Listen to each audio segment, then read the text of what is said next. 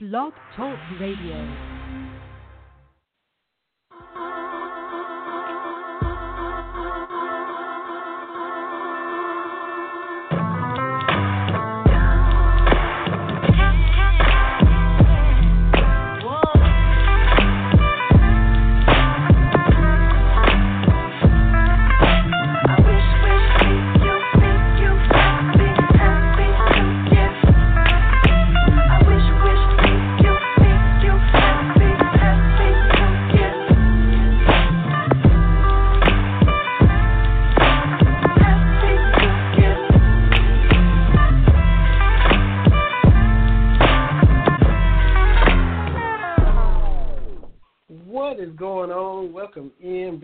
Nation. Another episode of Cats Talk Wednesday, episode 146. Vinny Hardy and Terry Brown here, bring you another fun show. 845-277-9373. Give us a call at Cats Talk Wednesday on Facebook and Twitter. Terry, Mr. TB Brown, how are you this evening, sir? I'm doing fantastic. There's a there's a lot going on. You know, we got uh, great great guest uh, lined up, but there's a lot to to talk about. Uh, Kentucky related, NBA related. Uh, there's a there's a lot going on in the sporting world right now. Absolutely, all kind of great stuff to get to. Uh, a little NBA noise. Um, Kentucky football, Kentucky basketball. We mentioned our great guest, the Kentucky voice himself, the voice of the Cats, Mr. Tom Leach, will be here at 6:30. Uh, had him on a couple years ago, so we're excited to have him on again. Um, you got basketball news or personal nature. Can't wait to hear about that. So, uh, man, just wherever you want to jump into first between now and, and Tom Leach, let's just jump in, man. Well, I, I think that uh, you know let, everybody knows. Longtime listeners will know that on Tuesday nights I play basketball. Uh, I've been playing with the same guys for about seven, eight years, and it's just it's a fun activity. Even though I'm a little bit older than when I started, uh, but one of the guys I play with is a good friend with Luke Hancock, your 2013 most outstanding player of the Final Four. Uh, the Cardinals, Louisville Cardinals, won their championship. So he's played with us several times before, but he was back after a little hiatus last night, and I, and I got to play with him a little bit uh, out there, and uh, it was it was it was fun. It was fun. Uh, uh, I was a, I was playing against him, and uh, and again I, I stress this to folks. Everybody has a friend that says, "Oh, I could have been D one. I could have been this, that, and the other," and no, no, I mean the the gap is just too wide, and when you see what he's able to do and just how consistent he is with his shot, and and just what ha- no, no, it, no, you, you're not going to. The the gap is just too wide. Uh, but but last night I avoided getting dunked on. It was kind of a breakaway situation, and he was coming down with the ball, and I just did that where you just kind of run across the guy's field of view you just kind of just enough to bother and distract. And uh, he was protecting the ball. I caught an elbow to the chest, uh, and he missed that layup. But I, I, think that had a lot to do with the defensive presence uh, that I was bringing. that Oh, no doubt. Uh, yeah, fun, fun time. Uh, you know, uh, Tuesdays uh, basketball lead to some slow Mondays uh, you know, with the the hips and the uh, the knees not quite responding like they used to, but but it was it was a fun time, and it's always good to have uh, when when Luke is able to come out. Um, you know, there's there's always the the, the guys that want to try to challenge a little bit and and and really come at him. Uh, you know, that's kind of par for the course, but uh, he takes it all in stride. He's a really great guy, you know, for a Cardinal. Uh, so I, you know, with all the stuff that we've kind of documented going on with the University uh, of Louisville, both athletically and academically, you know, I don't, I don't, uh, I don't bring that up at all. Obviously, I'm, I'm not that type of person. You know, I got some friends. Oh, you should say X, Y, and Z. No, I mean, there's a time and place for that. and, and playing basketball is not that time uh, in in place for it. So uh, he's getting to where he sees me. He, you know, we kind of acknowledges me on sight now. Luke does because uh, of my vast jersey collection. Uh, he's kind of impressed by that. So, uh, so I'm I'm the jersey guy. Uh, so, uh, and just real quick before we move on, the first time I, I played against Luke was the Tuesday after Louisville was eliminated in the NCAA tournament. Right, they got eliminated by Michigan in the second round, and so I had it in my mind. I had my tractor trailer Michigan jersey on because I'm getting ready to troll all of my friends, and I'm going to have some fun and just oh, you know, I just put this together. I wasn't even thinking about that, you know. So I walk in and here comes Luke Hancock, and I'm like, oh wow. And so he looks at me and he smiles and he says, you know, I remember when we played Michigan one time. Obviously, oh, wow. playing Michigan in the title game in 2013. Uh, uh-huh. My buddies loved it because you know I'm not a trash talker, but I get my digs in. But they're like, "There's nothing you can say." I was like, "What can you? What? How can you come back to? Uh, how you can? How can you respond to the MOP? How can you respond to that?" Uh, but one thing I did say last night, we were all just kind of talking uh, about the NBA trade, and I know we're going to get into that and talking about shooters. And uh, I did say that uh, you know Luke's got a very very nice jump shot, but it's it it really can't compare to our boss, the Cameron Mills, who hit the shot heard around the bluegrass. So yes. uh, as far as as far as former college players I know, uh, yeah, I'm gonna put my money on my man Cameron Mills uh, uh, to hit to hit some big time shots as well. So fun time. You know, I always enjoy uh, my Tuesdays. Got to get you up here at some point for a Tuesday to get a little bit of run in uh, with my guys. But, uh, but a fun, but a fun time. You know, I I enjoy it, and uh, it was it was a good time last night. Now, for those y'all just tuning in, talking about Terry hooping last night uh, and his encounters with Luke Hancock, former Louisville Cardinal. Now, if you don't run across his face on that breakaway, is he going to go up and try to cram that one down? Is he going to go up and dunk if he was going to lay it in? What do you think he was going to do? I mean, you prevented the dunk, but what do you think he does if you don't run in front of it? He was going to cram it because he had another breakaway. Oh, okay. And and and he he he crammed on us, and uh, and, and this is this is the thing though. It's like, okay, yeah, we know he's a shooter, but these guys, and I've had the ability to play with some other, uh, you know, top tier ball players. Um, I, it's it's the body control, like just like even if you're he's driving and you're going to foul him, like that is your intention to come across. You know, he yeah. can still have that body control to get the shot off. Like it's just it's it's just amazing.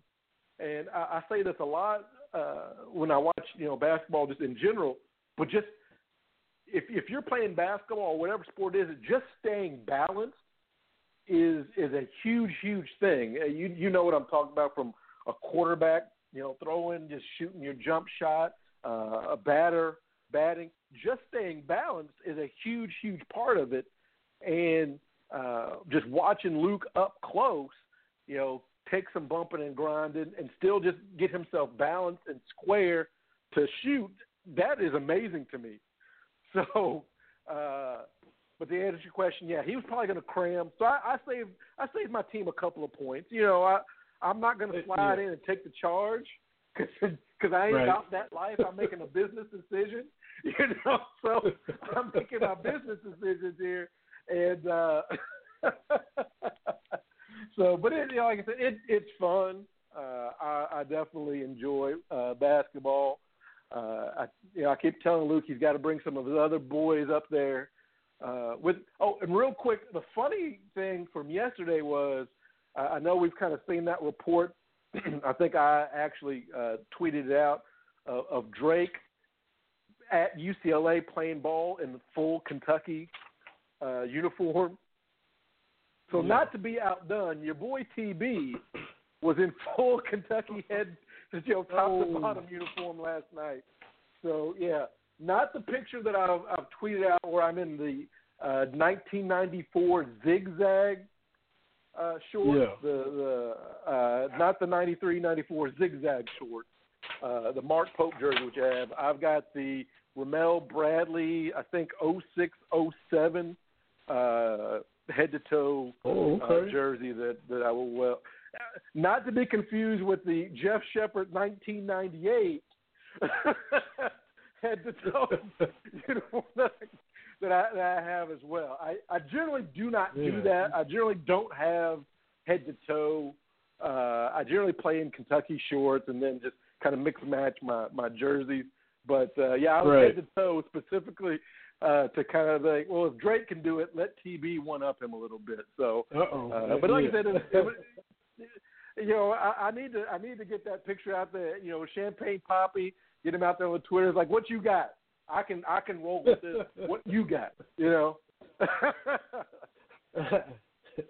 One last question too: How, you know, we talk about the uh, the level that Division One athletes are on, and the reality check when you get to play with them, and even in a pickup setting, you can see the skill and just like the whole nother plane that they're on. How hard would you say Hancock goes when he comes to the gym? You know, is he just Uh, messing I mean, he has it's- speed. It's not, but and that's the thing is, he can get his shot whenever he wants. I mean, that he can get to the Mhm. rim. Uh, but Mhm. he, you know, he, I, I would say about sixty percent. Uh, because I Mm, asked okay. him one time we played, you know, those people that that kind of know his thing, that little that pump fake on the three, get you up in the air and, and draw the foul. I asked him. I said, you Yeah. know, uh, I said, why don't you do that here? And he said, I really don't need to do that to get my shot off. And I was like, oh. I'm like, okay, okay. Now, uh, so yeah, just being that, honest. That was, just being honest. I don't need to do that. that that was that was humbling. And the thing is, you know, uh, I don't think people that aren't really, if you're not really around, like, and I, I don't know how tall Luke is, six three, six four, maybe. If you don't know anybody that's six three, six four, that's fairly tall. I mean, that's that's, and I don't consider myself a midget. You know, I'm five ten, five eleven, thereabout.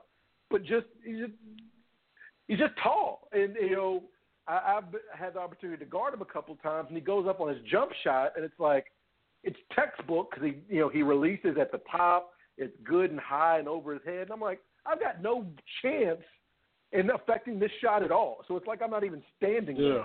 It's just Wow. that it's it's humbling as a basketball player. Like it doesn't matter what I do, I can't do anything with this guy. So Right. uh, and then you just say and you say to yourself, well, he was a decent D1 athlete. I mean, I wouldn't. He wasn't Yeah. all American, but then you kind of Mhm. extrapolate it out. Like if he's able to do that, oh my goodness, you know. So I, I've been Right. telling people, you know, if you're at the bars and you're whatnot, and you hear somebody saying, "I could have done this, that, and the other," no, man. No. you know, the the the guy on the NBA, end of the NBA bench will eat your lunch. Don't don't believe the hype and say, "Oh, this guy, he's got to be trash." You know, he may be trash in comparison to LeBron James, but that guy at the end of the uh, Cavs bench, at the end of the Warriors bench, that guy will come up and, and eat your lunch and, and dinner too. Yeah. So yeah, don't believe that hype. Do not do that. Unbelievable. Unbelievable. Unbelievable. Well, that was cool. I definitely. It's always cool getting updates on on the Tuesday night basketball action, and I definitely got to get up there uh, one of these Tuesdays uh, to do it as well to play with y'all. Um, before we get Tom Leach on, we'll talk tons of UK football, especially with the season approaching. Probably touch of basketball too. We got the alumni game, Legends game, and all that coming up. But um, you know, we will branch out, hit music, hit comedy, uh, food, like we always do. For those of you listen, you guys know we'll hit on all those topics. Lost a couple of living legends over the past week. Uh, both of them had, you know, connections to comedy. um, and even bigger things, you know, television, acting, movies, activism, things of that nature. And I'm talking about Dick Gregory and Jerry Lewis. Dick Gregory, 84, and the next day Jerry Lewis, age 91. Both of those guys passed away. Both of us were kids, but we knew who they were. You know, everybody seen our age and up, seen old Jerry Lewis movies on television, um, seen old clips of his slapstick comedy, seen old clips of Dick Gregory's comedy and what he did uh, from activism standpoint. But it was just sad to see both of those men pass away. So definitely had to mention that as well. Yeah, and their and their impact it was comedy, but it was it was a whole lot more. And it's it I think it's it's hard to uh, in this day and age really kind of see how pioneering they were. Uh, you know, Dick Gregory coming along in the '60s and his kind of activism mixed with comedy. Uh, yeah. You know, he was right at the forefront of a lot of things that went down in the '60s with the civil rights movement. He he, he did the same kind of comedy as uh, the insightful stuff, like a like a Chris Rock. Very, uh, I mean, obviously hilarious, funny, but was able to kind of dissect American society with insight, do it with a wink and a nod, but then also do right. things like, yeah, I'm I'm I'm joking about this, but there's some serious stuff we need to be about. And, and, and making a and, point, yeah. Right, right. And then Jerry Lewis, we all know about you know Jerry's kids and what he was able to do for muscular dystrophy. That was the Labor Day thing. That's how I knew Jerry Lewis. But then you look back uh, his run with Dean Martin, his own movies, and and just uh, like I said, a lot of his physical kind of pratfall comedy, but that's hard to do. You know that that's kind of a hard role to play, but be able to use their celebrity, both gentlemen, uh, to use their celebrity, use comedy to bring attention toward uh, causes uh, that are very important. It, it's tremendous. I know with them being kind of older and and and folks not really kind of not being in that consciousness because I can't remember when the last Jerry Lewis telethon was for the kids, but it has been a while and kind of you know forgotten yeah. about. Um, but when you think about you know Jerry Lewis's impact with the with the with the uh, muscular dystrophy and his comedy, how many of his movies have kind of been redone and tweaked? You know, so yeah, yeah. Trail, trail. You know, we wouldn't have you know the Nutty Professor. You know the uh, uh, with Eddie Murphy without Jerry Lewis. So his impact. Right. It, it, it's we, we we talk about folks that have you know passed on before. You know Prince, Muhammad Ali, and it's hard to really say they impacted just one area. Uh, I, I think that uh, you know folks like this. It's like it's just so much that. Um, and I'll say this, and I'll stop being long-winded. Is you can really say the world was better because they were here and, and I think that's kind of what we all should want to have uh, when it's all said and done. And with Jerry Lewis, I mean, some may disagree, but a lot of Jim Carrey stuff can be attributed to Jerry Lewis. Just the out and out hilarious, just like you say, the physical aspect, the slapstick type comedy. Um, you know, Jerry Lewis was doing that stuff. I mean, my dad loves to watch, you know, all the old movies, Turner Classic movie stuff, you know, the, the westerns, any type of movie, the old movies, he loves it. But used to watch a lot of Jerry Lewis movies and, you know, just laughing at him tripping and falling and, and you know, the clumsy type stuff that will catch your eye as a kid when you're not paying attention to that movie, but oh, that dude's just falling all over himself, just just being goofy, silly. That's always stood out to me. So, you know, and Jim Carrey did a lot of that, you know, the the living color stuff, the uh Dumb and Dumber stuff, you know, Ace Ventura, all those movies he did, you could probably compare. I don't know if he was this generation's Jerry Lewis, if that's too far, too strong or not, but you can you can trace and see Jerry Lewis and the stuff he did. You can, yeah, you can definitely see those those similarities. And like I said, comedy is hard. I mean, there there's a way to fall and to give an outsized reaction uh, that I, if you're a Jim Carrey fan or not, or Jerry, but there's there's just there's an art to it, and a lot of his stuff uh, with Dean Martin, you know, they had their falling out or whatnot, but uh, you really have to give a, a, a nod and tip your hat to what he was able to do as far as comedy. You, you can't talk about comedy in America in the 20th century without Jerry Lewis's name being being in there.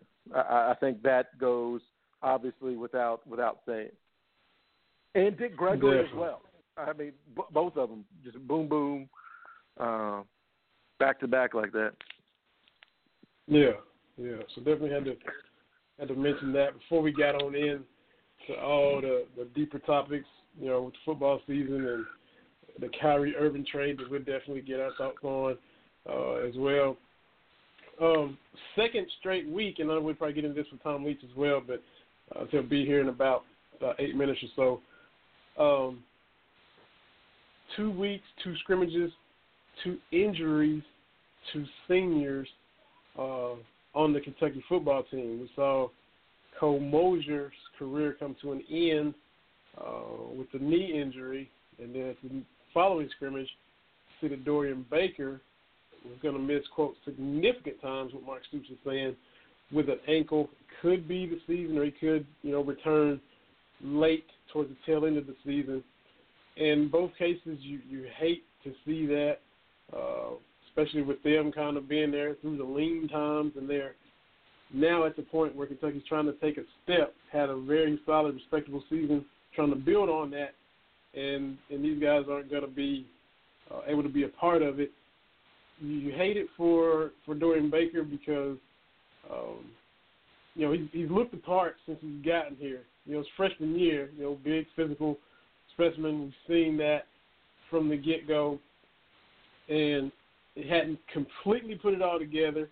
Last year, hoped to be that kind of year for him as a junior, and he missed a large portion of the season with a, uh, a hamstring injury that sidelined him for a while.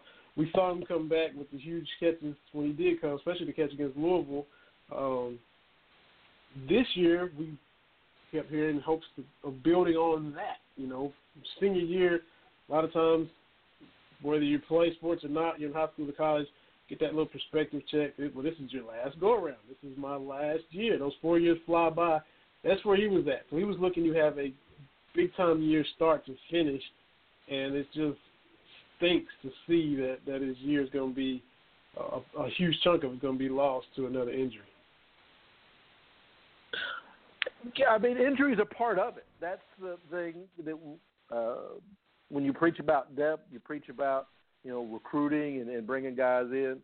Uh, it's it's sad, and, and, and Mosier going out that is a huge huge hit, and, and, and with Baker being down, that really ramps up the the pressure on the rest of the offense. I think we all saw kind of what what really separated that team toward the end of the year, and you look at that Louisville game in particular. Stephen Johnson was able to make plays downfield, and Dorian Baker, as you pointed out, had some big time catches in that Louisville game, that drive to get the field goal. And you need that. If we all say to ourselves, okay, Benny Snell Jr. is going to be Benny Snell Jr., and, you know, if he gets 1,200, 1,300 yards this season, you got to make some plays down the field. And and you've got to get that, that yards after the catch. And Baker, man, like, he's had that look. And, and you had to feel that going into this season – he was going to be able to make that leap and become become that dude. So uh, a huge blow, but you still have a little bit of time. I know seasons are almost right upon us. There's still a little bit of time to tweak and, and really, hey, it's next man up. And, and I think Coach Stoops and company will will have the opportunity to uh, to do that. Absolutely, absolutely. So, um, and we've seen the recruiting, you know, elevate ever since Mark Stoops has been here. The level of recruiting continue to improve. He was surprising us even in year one and year two with some of the. He's like, wow, you know, look at look at these picks he's getting, and we've just seen it continue. We've seen it increase. We've seen it build. We've seen it move into states that Kentucky hasn't really had a foothold in, and that has consistently continued. And the offensive line received high praise last year, especially from those in the know that played the game or you know know the X's and O's of it. Cole Cubelic, SEC Network, former Auburn offensive lineman, constantly talk about how good the offensive line was. We had the BB and Talk Talk guys on, so the depth is there, and so which is a good thing. Injuries are going to happen, whether they be in the scrimmage or in the game. And now they do have some depth to be able to cushion that blow of losing Cole Mosier. Same thing with losing Dorian Baker. You know, we got a lot of young guys that will have to step up, but you have a lot of guys that are in position to be able to do that and and still keep the expectations of a good season going forward. It, it's and it's not being harsh or or disrespectful for knocking those guys who are hurt. But it's not like anybody saying, "Oh, they're done for the season now," because you do have depth and talent being able to step in and, and you know, like you say, next man up. Well, yeah, and, and that's this is what you've been working toward year year 4 Mm-hmm. Are we at year four? Yeah, and and and Uh, the depth five. and be able This is five. five five yeah five yeah. But you Yeah. you you set it up five and seven, five and seven, seven and five. Yeah, five. Yeah. So uh, this is what we've been working toward, and and you see that uh, other great programs, or other, I should say, the best programs, can really absorb some some some injuries, uh, and and and still kind of keep trucking. And you'd like to think that that's something that that this team is going to be able to do.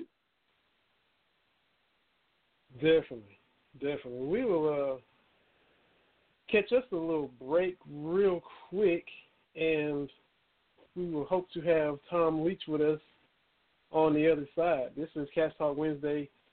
Vinny Hardy, Terry, Mr. T.B. Brown, uh, talking UK football and more. Uh, we'll take a quick break now. Brown and Hardy Radio Network, blogtalkradio.com. You can give us a call, 845-277-9373. When we come back, we hope to have the voice of the Cats with us, Mr. Tom Leach himself. So stay right with us. We will be right back. Is emotion. Feel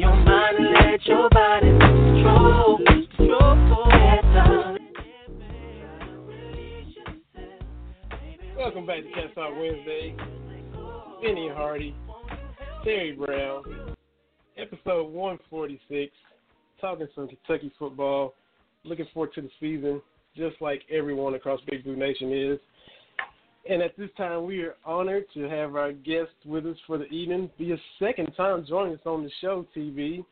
He uh, started right. broadcasting UK football in 1997, basketball in 2001, five-time Kentucky Broadcaster of the Year, two-time Eclipse Award winner for his expertise in horse racing. We're talking about the voice of the cats himself, none other than Mr. Tom Leach. Tom, thank you so much for joining us. How are you, sir?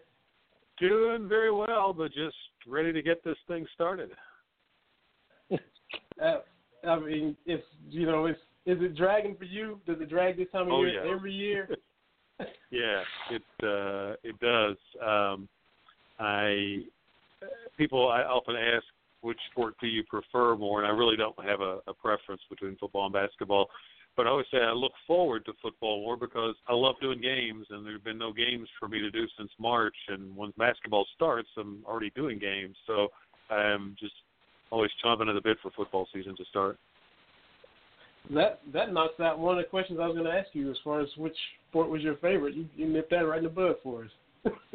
you had no preference. no, I don't. Um, I always enjoy uh, both. Of kind of you know enjoy uh, when basketball season gets rolling. Got that you always got that big game early in the in the Champions Classic, but um, just always uh, look. I've always you know being a college sports fan, I've always looked you know just with great anticipation to the start of the football season each year because if you're following college sports, then you know you still you have a long stretch without games. Baseball carried us a little farther this year, so that was good. So, uh, but I'm ready for football to get going. Absolutely. Um, and I've I've heard you on on your show, The Leach Report, uh, every morning nine to ten on six thirty a.m. as well as other stations throughout the state. Ask your various different guests, you know Justin Rowland and, and Chris Fisher and all those guys, how bullish they are on this Kentucky football team.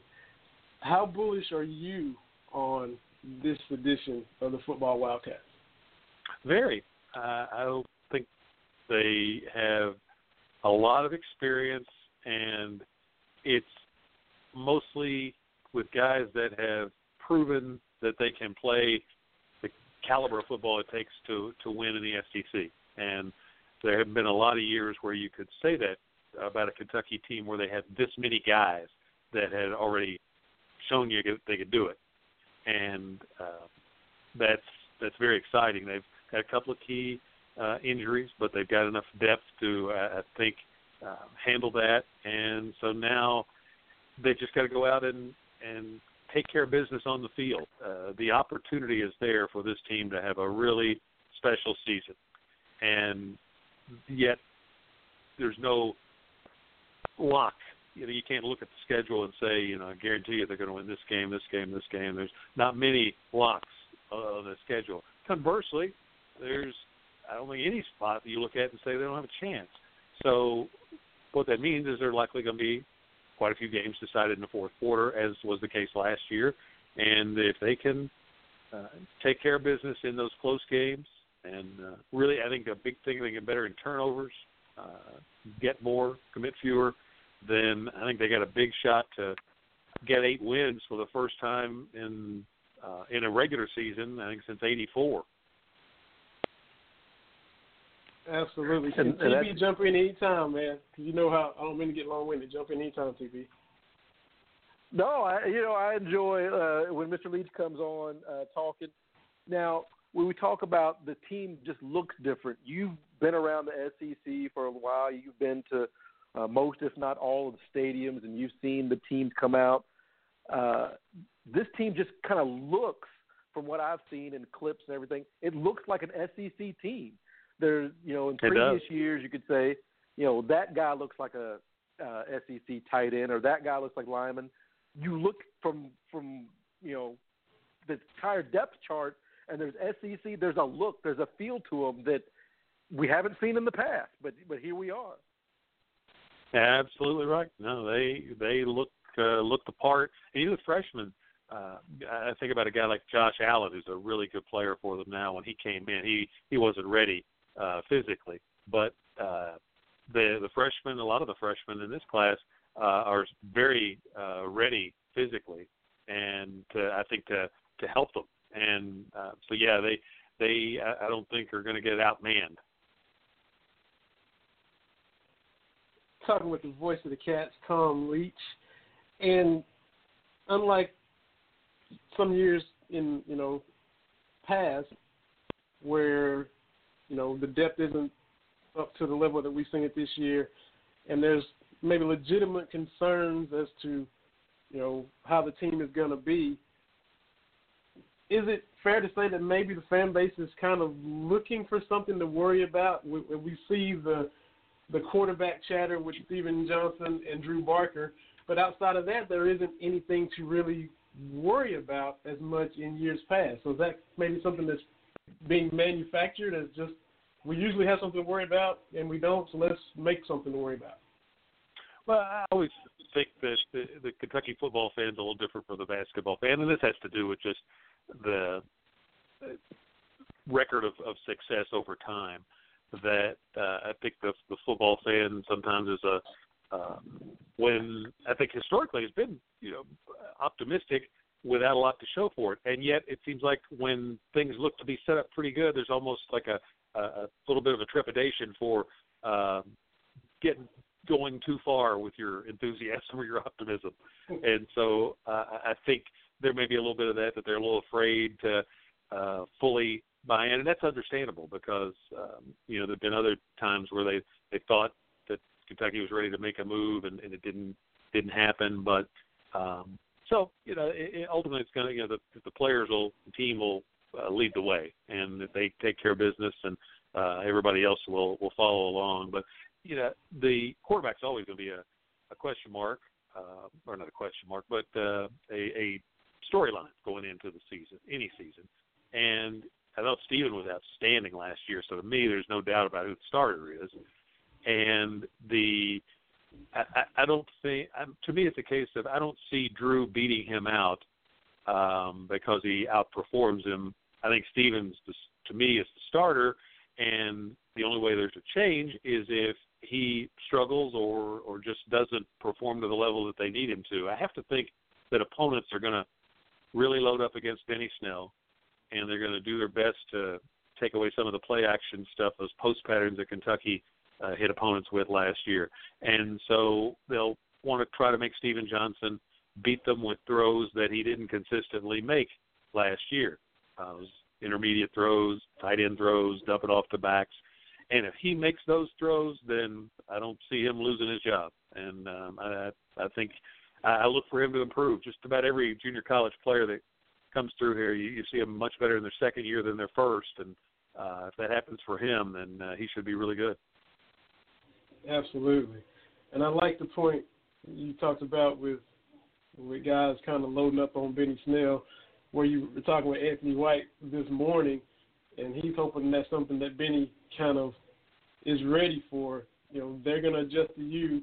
Now it's your turn to make another chess move and adjust to their adjustment because he he can't sneak up on anybody this year. No, I don't think that's going to happen. I think you're going to see uh, teams really uh, prepare for him, and um, you know Kentucky's got a lot of guys back on the offensive line. So if that O line uh, is as anywhere near as good as it was last year, then they can set their defenses for him. But if they get blocked, then he'll still have places to run. But um, yeah, everything I can tell about Benny, he's approached this the right way. He's not um, you know gotten overconfident. Uh, he has uh, remained uh, grounded and uh, really working hard. And uh, he's talked about you know improving, or maybe not so much improving, but just adding more pass catching, maybe out of the backfield. Get him out in space could be fun. So um, I think uh, he'll approach it the right way. Are you surprised to see Sihiem King at number two on the depth chart at running back, or is it just kind of a case of everything kind of coming together at the right time for him? A little bit. I was expecting AJ Rose to mm-hmm. claim that position, um, and he still may. Um, you know, but it looks like Sihiem has moved ahead of him for now. I suspect they'll both get action. Uh, Benny will get the, you know, it won't be split the way it was last year. Benny will, will get a uh, greater majority of the carries. The one back, the number one guy on the depth chart, where Boom was last year at this time. Um, he'll the one will get uh, probably a greater percentage of the carries than was the case in, in recent years. Um, and then Sihiem, and then uh, I would think AJ would be next. And you know, he's going he's going to have to to make the most of what opportunities he gets to then get his chance. Um, so it's you know it's it's up to him now because Sihiem is uh, sounds like taking uh, a little bit of the lead and separated uh, from the pack, battling to be the backup to Benny. As far as the defensive line, you know, we we've seen another season where it's on paper thin. The depth isn't quite there with that group as it is with some of the other units, and we've seen an increase in the recruiting as far as UK is concerned. How do you think it will perform? Do you think we'll be surprised if somebody stepped up, or will it will it be the Achilles heel? We know about Matt Elam's and McElroy. Will somebody else just kind of burst onto the scene? How do how do you see that kind of playing out as we approach the season? Yeah, as far as somebody new, Quinton Bohanna, the freshman's gotten talked up a lot, so he could uh, be a, a factor. T.J. Carter, I think they're really uh, optimistic about what he can do. Uh, played uh, some last year, and I think uh, came on toward the end of the year. Uh, so he would be a guy. Maybe you know you think what Jordan Jones, a guy like that, uh, was in his first year, then how much he improved in his second. What if T.J. Carter, you know, makes a big improvement in his second year? Then uh, he could be a much more of a factor. It kind of feels like from uh, the conversation that you're hearing from the coaches that um, that the offense or excuse me, defensive line uh, feels like it's in a maybe a little better shape than we thought coming in. Um, Matt Elam, I'm hearing good things about uh, how he's approached the season, and so uh, maybe he gives them, uh, you know, if they get a nice rotation where they split snaps between him and Pringle, keep a fresh guy in there on the nose against the run. Uh, that that's certainly where you would start with trying to improve against the run if you could control the other team's center from the from the nose. And um, you know, Naquez again, a junior college guy, you'd expect him to be better in his second year. So that would be the the the uh, the best case scenario is to get much improved production on the nose. But uh, it kind of feels like that uh, it's maybe a, a little better situation there than we thought coming into fall camp. Talking with the voice of the Cats, Tom Leach, about the upcoming UK football season, and heard you talk on the Leach Report many times, Tom, about how as a kid you went into Commonwealth Stadium, you know, season ticket holder as it opened, watched Sonny Collins and all those guys uh, from season one, game one. Is it going to be tough for you to make the transition to Kroger Field? Since you, I mean, you've known the stadium as Commonwealth from day one, or is it already, you know, naturally coming to you to say Kroger Field and, and, and make the transition? Uh, well, I'm trying to make it come naturally. We'll find out on September 9th. Hopefully, uh, it's it's always like you know you change from time to time. The uh, out cue to a commercial break has changed over the years. At one point, we were the Big Blue Sports Network, and so that has changed from time to time. That's a similar kind of thing, just as a broadcaster, where you know something in your routine changes. So um, you my goal is to to not have uh, any missteps. So uh, we'll see if I can uh, can achieve that. But yeah, I, yeah, if it happens, it'll probably you know the first first game. It's uh, it, it's not something that feels uncomfortable. It's Okay. you know it's not something that is a name that just feels odd to say uh, in the context of a of a football field or an arena or something. You see some of those that are out there in sports. This one, you know, if you were in California, you're seeing the games at Kroger Field. You might wonder, you know, uh, who's who. Wonder who Kroger is. So it sounds like a could be named for a person. But obviously, here we know in this area, Kroger's a great uh, Kentucky company all over the state. So it's um, feels easy to say. So I don't anticipate uh, having any problems with that, and uh, I think it'll be a good fit all the way around.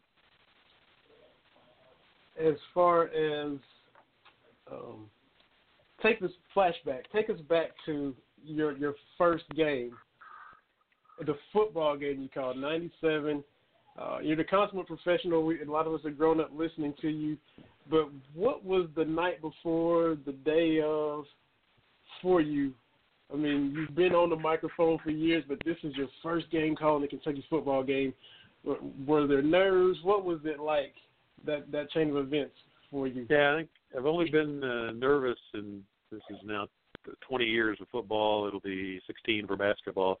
I've only been nervous twice. Uh, that was one of them. Um, the other one was the national championship game in 2012, only because I thought they were going to win it, and you know that if uh, you know a team you're following wins a championship, what you say is going to live on, and so you want to uh, at at minimum not screw it up and give the wrong score or something, and so uh, and ideally say something that you know sounds okay when you hear it uh, later on. So, um, but yeah, I definitely was uh, a little nervous for the first game because um, you know if it didn't go well, I didn't know. Uh, that it probably would have been a second game. I don't know if there'd been a second year. Um, so um, it, it, it definitely was was a nervous day. I'm just sitting here now in my office looking at a, a picture from that day actually because Cawood and Ralph came in to uh, wish me well right before the uh, broadcast, and somebody fortunately snapped a picture of the three of us, and I got them to sign it and it's hanging on my wall in my office, and uh, that was that was nice, and that helped. Okay, yeah, and I I saw that picture on on Twitter, you know, of course, with, with Ralph Hacker going into the Hall of Fame. Yeah, I think Uh, that's one they've used in uh, in the stories about Ralph. And another place where I saw that tweeted out was by uh, Neil Price, who's going on to Mississippi State. oh yeah, now. I saw that the other day. That And- nice from Neil. Yeah, and now, how how does that make you feel? You you you just referred to a picture with yourself, Ralph Hacker, Cawood Ledford, and now in the tweet that Neil Price tweeted out, he includes you as guys that have inspired him, along with Vince Scully, uh, Marty Brennaman, uh, and and all those. How does it feel now to where you have kind of been a mentor and, and kind of shaped guys' careers, and they look to you? Uh, broadcasters who come up now behind you. How does how does that feel? Right, it makes you feel good. Um, I've always tried to, um, you know, help out. Uh, you get a lot of requests to critique tapes, and I, I try to do as you know do it as often as I can um, and, and help guys out. Uh, guy that I uh, critiqued the tape for several years ago is Chris Blair, who's now the voice of LSU. Uh, so it's fun when you see guys that were just getting started in the business or were young broadcasters that maybe called you for advice or a critique or something, uh, pointers, whatever, and uh, go on to have great success. And so I was thrilled for Neil to get this opportunity. It was was time for him to get a chance to move up the ladder, and so now he's at an SEC school calling uh, football and, and men's basketball down at Mississippi State, and uh, I imagine some baseball, and uh, probably will eventually uh, slide over into that chair as well. And um, just uh, I know he'll do great, and I was thrilled when he got the job. Absolutely, absolutely. Um, I gotta I gotta ask you about interaction with the coaches. Of course, we we hear you talk with Cal on the pregame right before the game starts, the, the postgame show, the weekly call-in show, and as everybody knows, you can ask Cal anything you want, but Cal's gonna answer however he wants, and it's gonna take however long he wants it to take. You know, with Yes. and of course with Cal, it's it's been good since you know day one. The, the winning has been at an you know enormously high level, the success level since he's been here. With Coach Stoops, you know, of course we we saw the cupboard bare, we've seen the climb, we've seen the progression. You know, two wins to five to five to seven, and, and now we're looking to make another step. Do you think now you might get a few more different layers of Mark Stoops now that you know the team is transitioned, uh, not struggling as much. You know, with with the interactions with him maybe be different going forward, you may see areas and layers of him in your interactions with him that you haven't seen because the team hasn't gotten to where he wanted to be yet. I don't think so. I think he's been pretty pretty much. um uh, you know, he's not a guy that that hides his emotions. I don't think it's just Right. kind of who he is. He um, lets you know, even if he's trying to to be positive in a in a tough time. I think you can get an idea of uh, where he is. So he's been great um, to for for me to work with in terms of uh, you know giving me what I, I need in, in uh, uh, for shows, uh, access, and then just you know always ask him uh, anything you want, and he'll be glad. You know, if it's a question about something that didn't go well, he didn't get uh, defensive about it. He'll ask, he'll ask it, or excuse me, answer it. Um, and I think he's just gotten more comfortable uh, as, Mhm. the more he's done it as the head coach. Um, but he's uh, always been, you know, easy to work with and pretty uh, pretty candid. I think in in what he gives you. And so uh, the one thing I have said this year is I think you know when, when you're you come into a program if it's it, it, more often than not you're trying to build something up that's gone down because that's how you got the job. And he uh you know any coach in that situation you're going to try to be positive. Not that you're trying to just spin but because you got guys on the team that aren't going to be around when the better days come and you want to give them some hope. And even though you might not think you'll win but a couple of games you know you want to try to envision the best possible scenario to uh, do better than that. And so uh but I, I think he so he you know he, like any coach in that situation he was uh trying to look for the positives but I think they come to him more readily now. I think he knows he's got a lot more talent, a lot more depth, and so he's he's uh, uh, very uh, you know comfortable talking positively about this group now because a lot of them have proven it on the field, and I think he sees where they got the potential. They have the potential to have a big year. Definitely. Um, just follow along with me as I, I don't mean to get too long winded, but um, you you went to various different baseball games. You know, we see you tweeted out, and you know when you're not on your show and guys are filling in for you, you're trying and checking out different you know MLB parks throughout the country. Um, I was able to go with my dad and with the '90 Reds. Not a Reds fan, I was always a Braves fan, but in '90 they were playing the Pirates. Got to see Barry Bonds hit a home run when he was with Pittsburgh. Uh, went to Cleveland and saw young Manny Ramirez hit a couple when they were playing the Reds up there in Cleveland. But the most impressive one I ever saw was in Fenway. Got to go once again bucket list trip with my dad. Carlos Pena, first baseman, hit the home run off of Jonathan Papelbon, the closer, when he was kind of at his peak with the Red Sox, and it was the most impressive home run I'd ever seen. Even though you saw Barnes as a kid and all this, what is the most impressive display of athleticism you've witnessed? You know, calling a Kentucky game, football or basketball, UK player or maybe a member of the opposition. What maybe a play that has just stood out above all the others uh, from what you've covered in your career? Oh, there's so so many. One that one of the first ones that comes to mind is uh, when he hit those five threes to start the game against Carolina. That was my first year doing basketball, and the fifth one came from almost mid court. Um, Yeah. that was Oh yeah. that was one that comes to mind. Um, gosh, let's see. Uh, you know, in uh, in football, uh, you know, we've seen uh, so many uh, memorable plays. Guys over the years, Randall, you know, some Randall Cobb plays.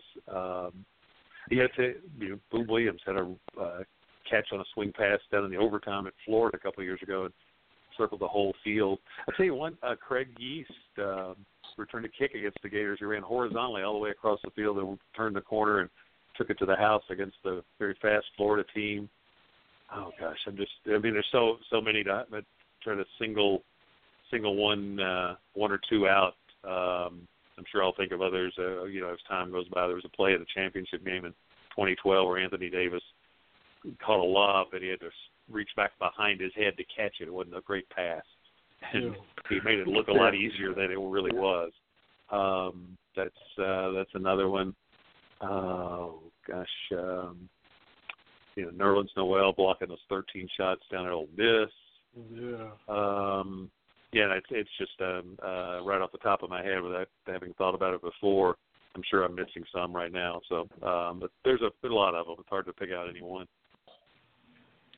Definitely. Go ahead, TB. Now, I, just a just a couple of questions. I know Tom, you talked about getting nervous for the 2012 championship game, uh, and and we can all understand those nerves for those big games.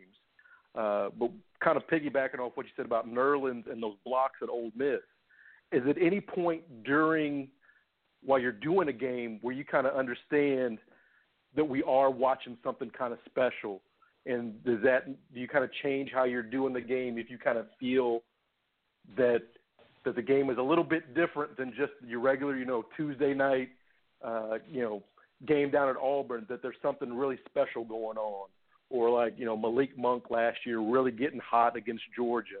Do you kind of do you change Well, your approach? the, the one out at uh, Vegas, the one out, do you try to just uh, keep it the same other than just get excited uh, about exciting plays in, in any game?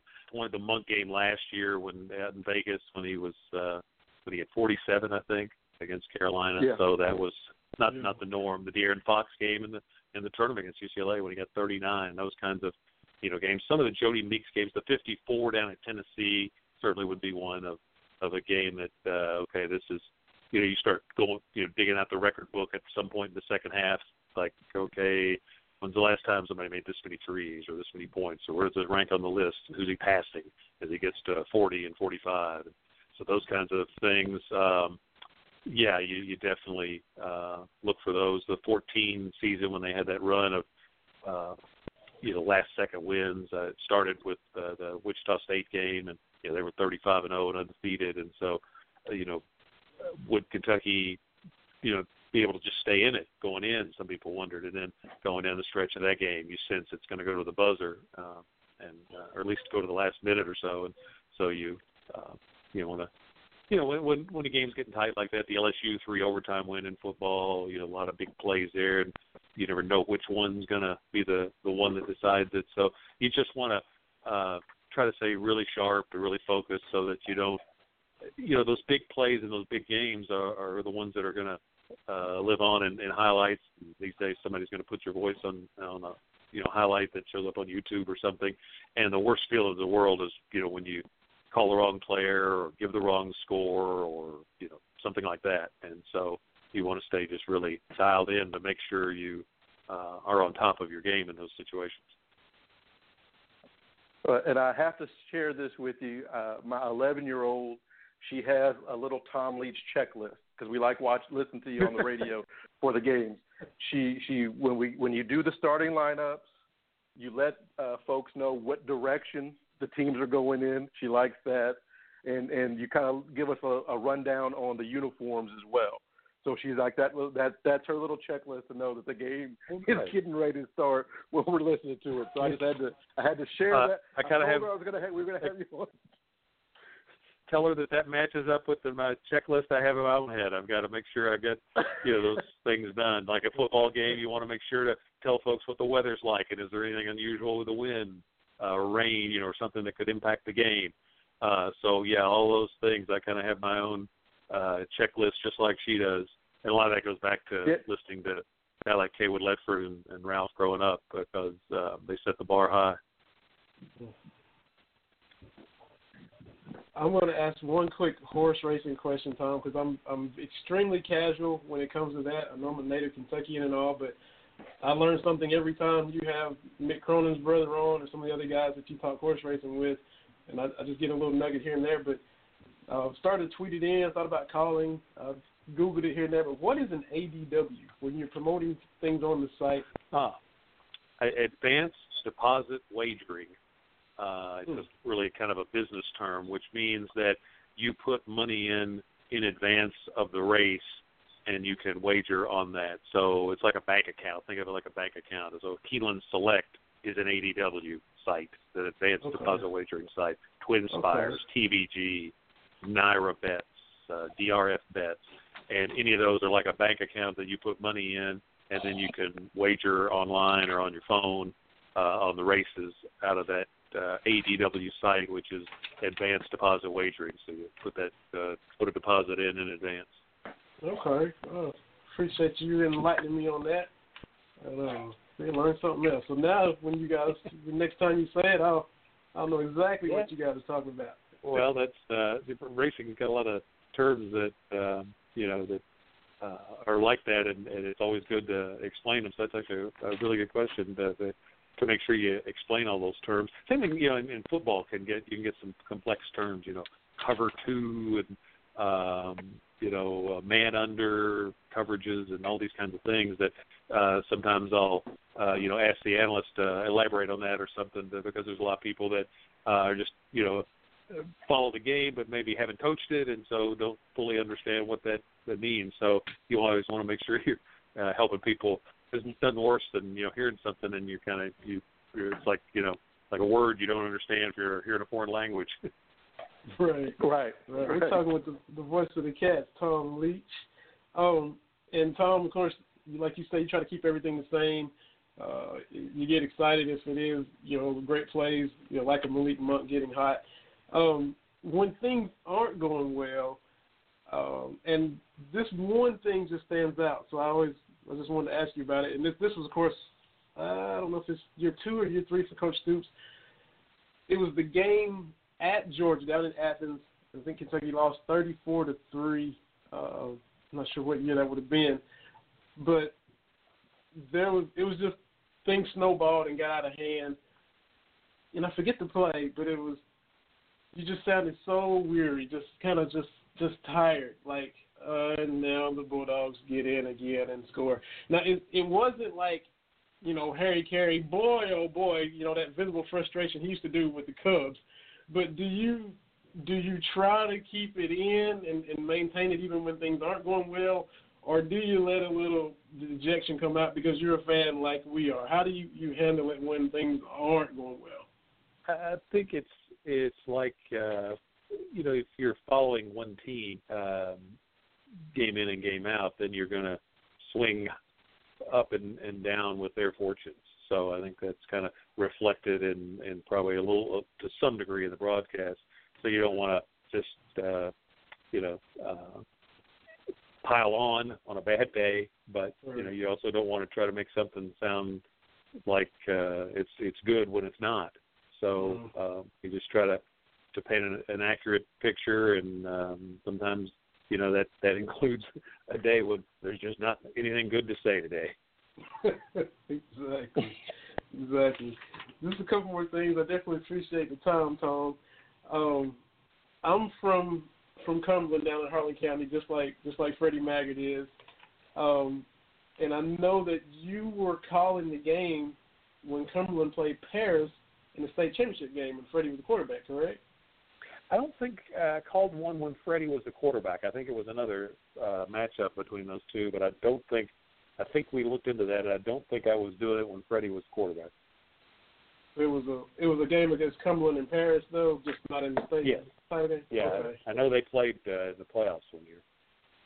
And being the consummate professional that you are, and being a graduate of, of Bourbon County, was there a couple of fibers of you that was rooting against Paris, or were you completely 100% down the middle on games like that?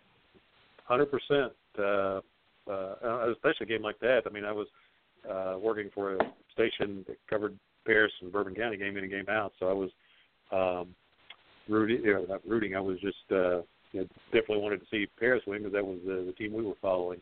Um, Oh, and um, I always uh, I went to that Bourbon County. My mom was actually a graduate of Paris. Um, okay. so I uh, always just tried to to be to be fair about the coverage when it was two schools in the same county, and so you figure if you're getting complaints from both sides, you're probably doing it right. So that was usually what I was shooting for. And the other thing was uh, Paris had some really good teams, that, uh, especially in football in those days. So as a broadcaster, uh, you really um, you know you you become less of uh, when you're following one team. There's somewhat of the the fan that you grew up as if you're following that same team that's still going to be there.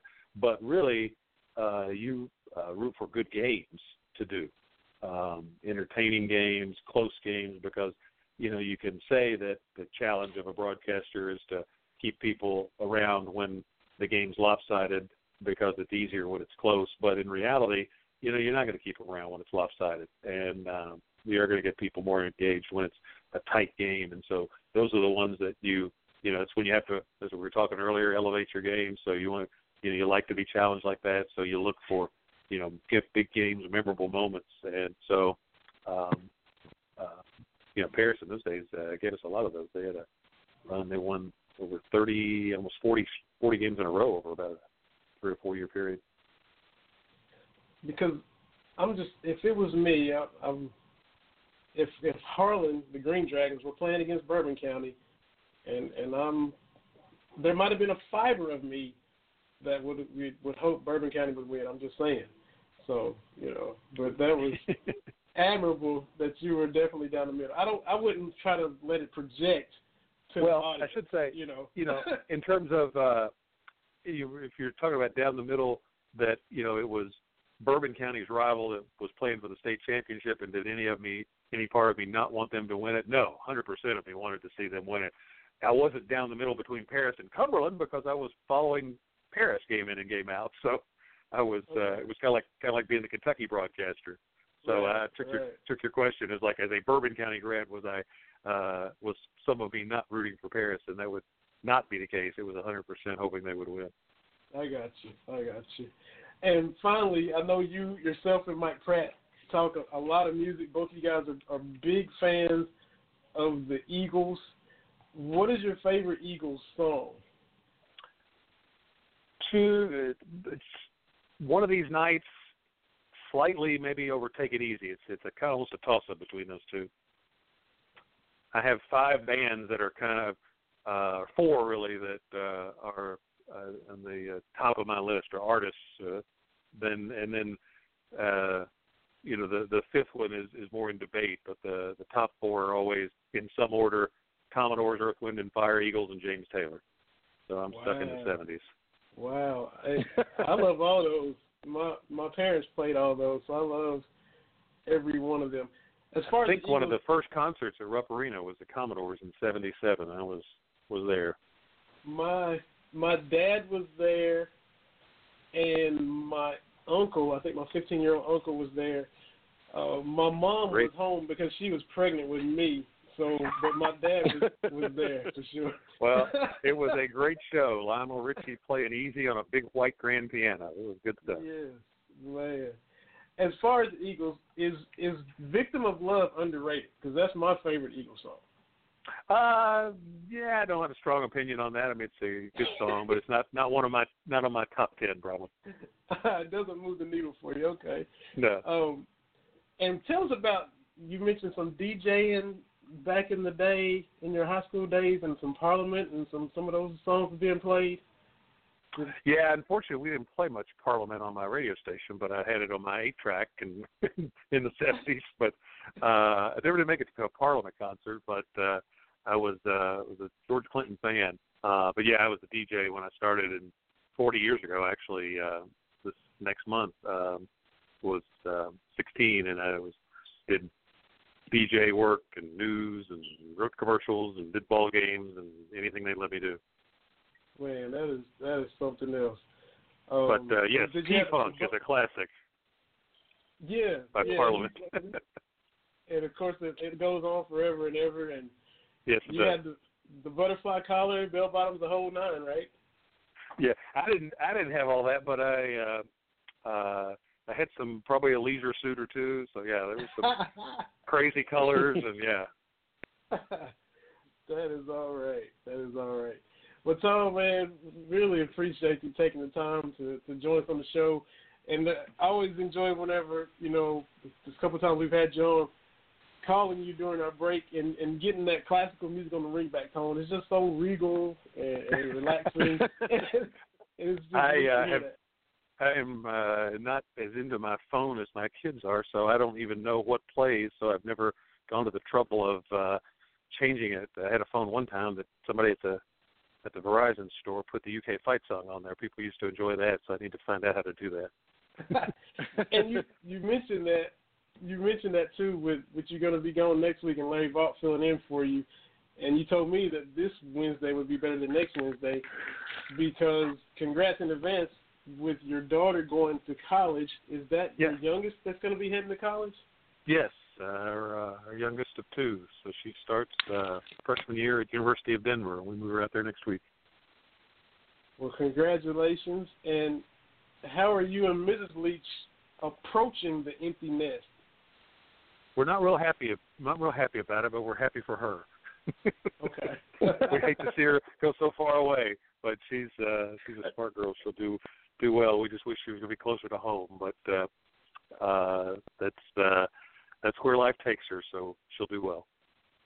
Well, congratulations. We're two fathers of, of kids who aren't at that age yet, so we'll we'll keep that in mind when ours get to that age ourselves.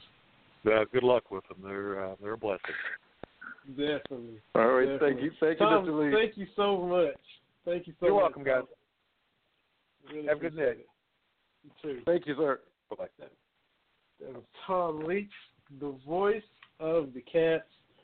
Always an honor to have him on and get his insights on football, his perspective as the broadcaster, and everything else. Man, it was fun as always, just as fun this time it was the first time, and and really appreciate him being willing to to hop on our little show. Absolutely, absolutely. Uh, just great to to have him on. Uh, yeah, I was didn't want to take up too much of his time, but you know, you know, being able to being fortunate enough to cover the games as we have been, and we've got some games. I was just checking the calendar. You know, games start here pretty soon.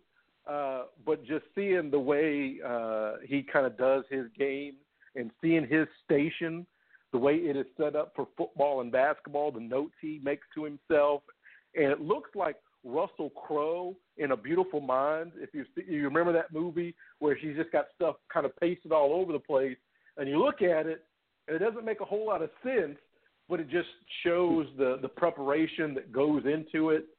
Uh, you know, I listen to to Tom a, a lot when I'm not at the games. I like to I prefer to listen to the uh, UK broadcast versus some of the uh, folks you might hear on TV.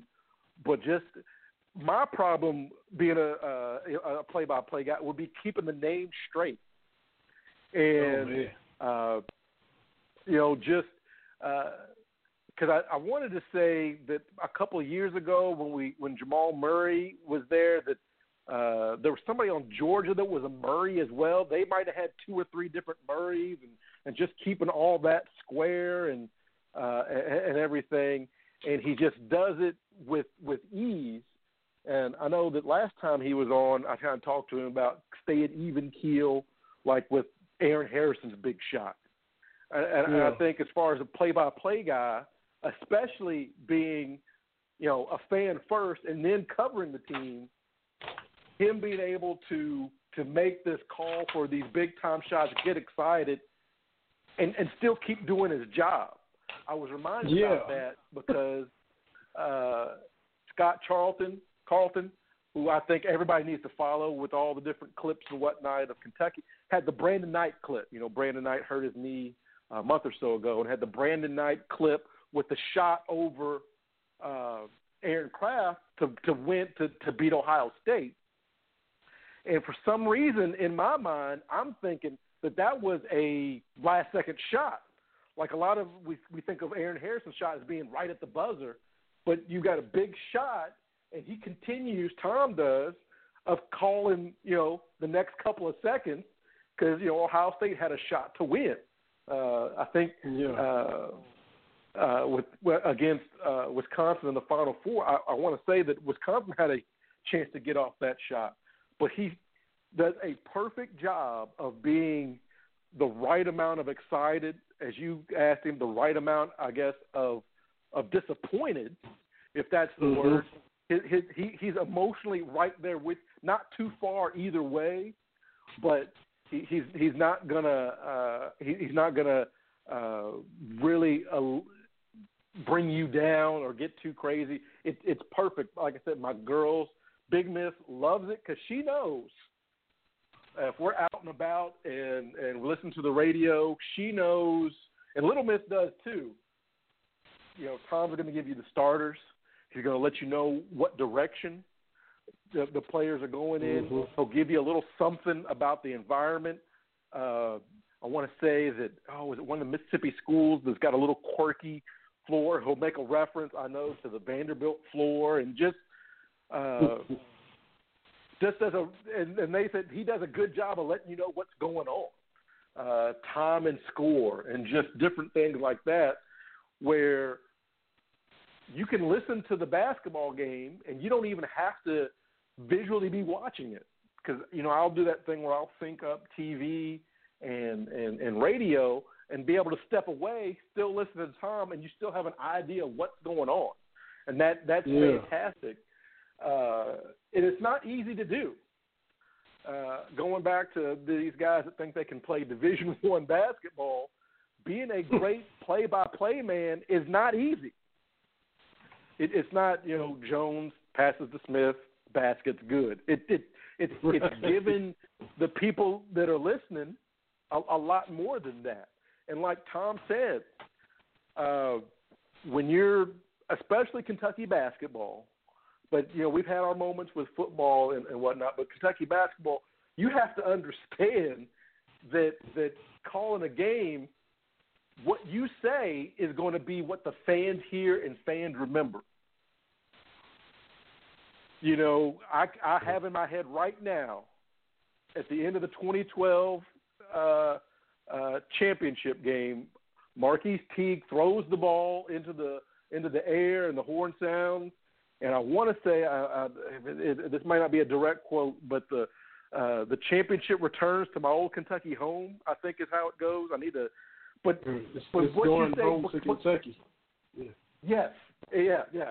But that becomes the soundtrack. I don't, I can't remember exactly what Jim Nantz said at the end of the game, but I've seen the clip enough in Kentucky uh, fandom to, you know, Tom Leach has become the soundtrack of, you know, beating LSU in football.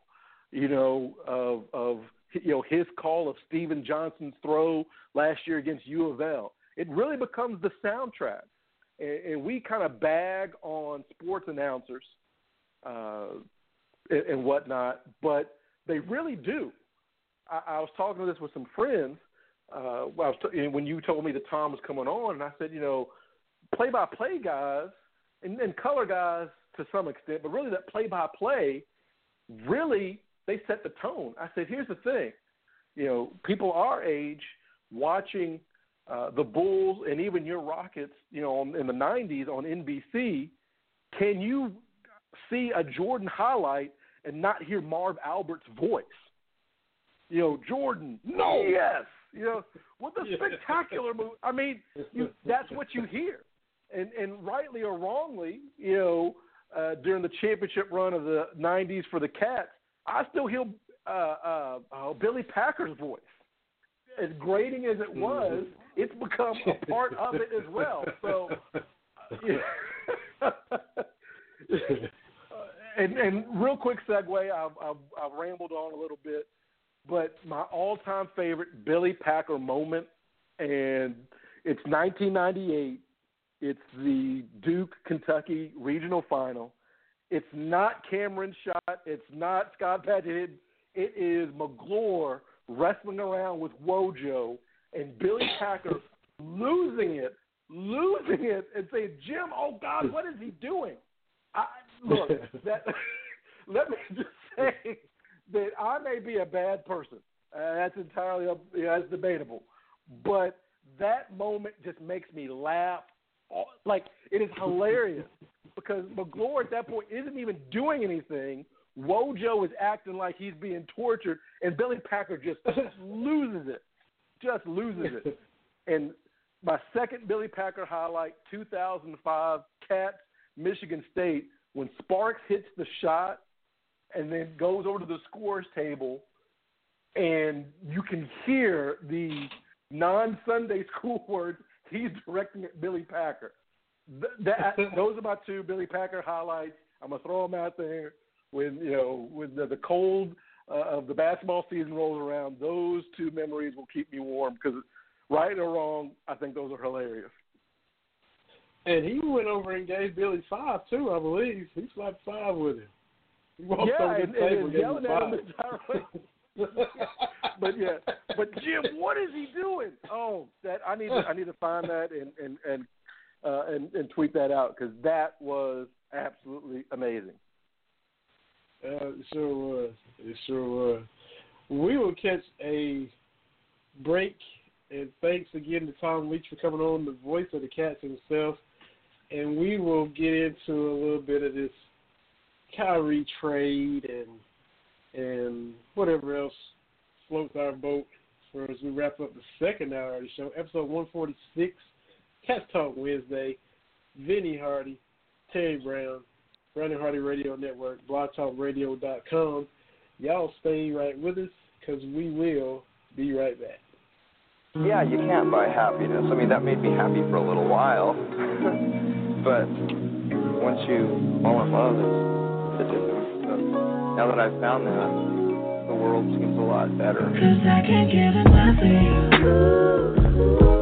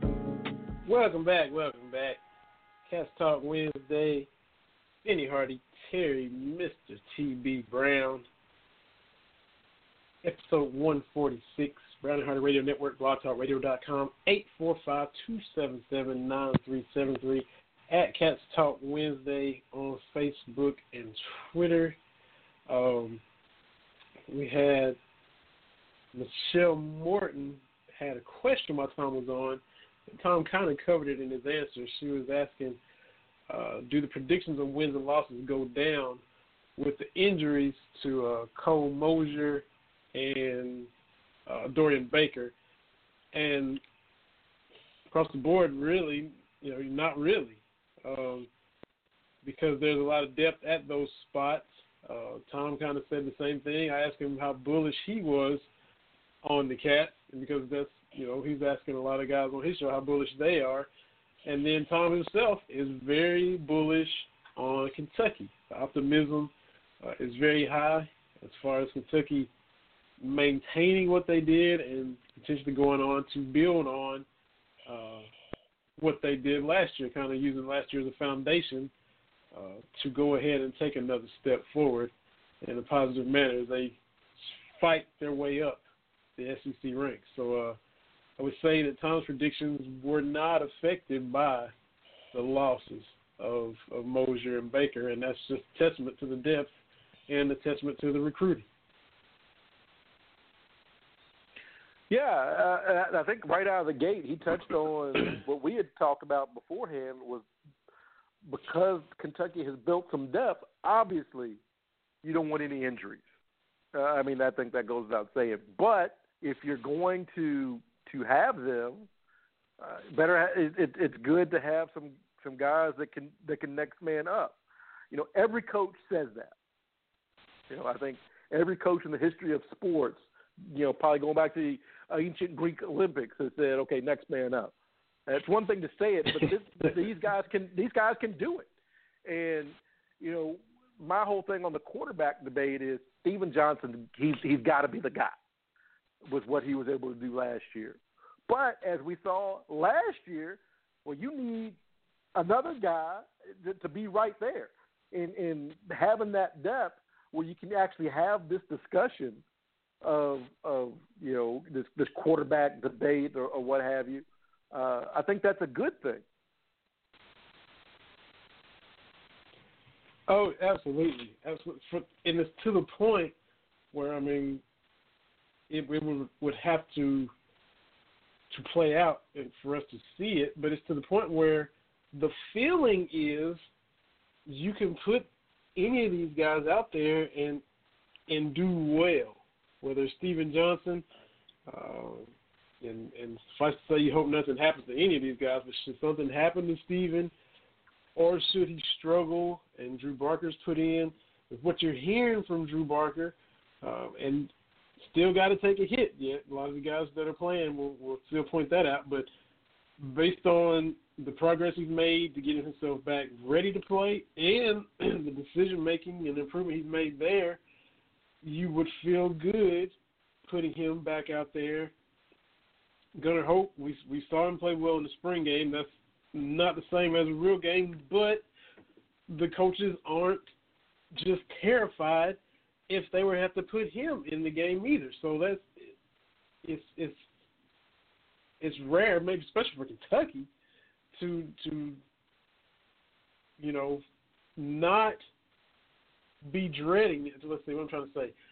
Normally, there'd be a sense of dread when you if you have to you know dig that deep into the depth chart at the quarterback position, and that's for by all accounts not really the feeling this year. There's not a sense of dread. There's confidence across the board in all three of them, and that's a good place to be.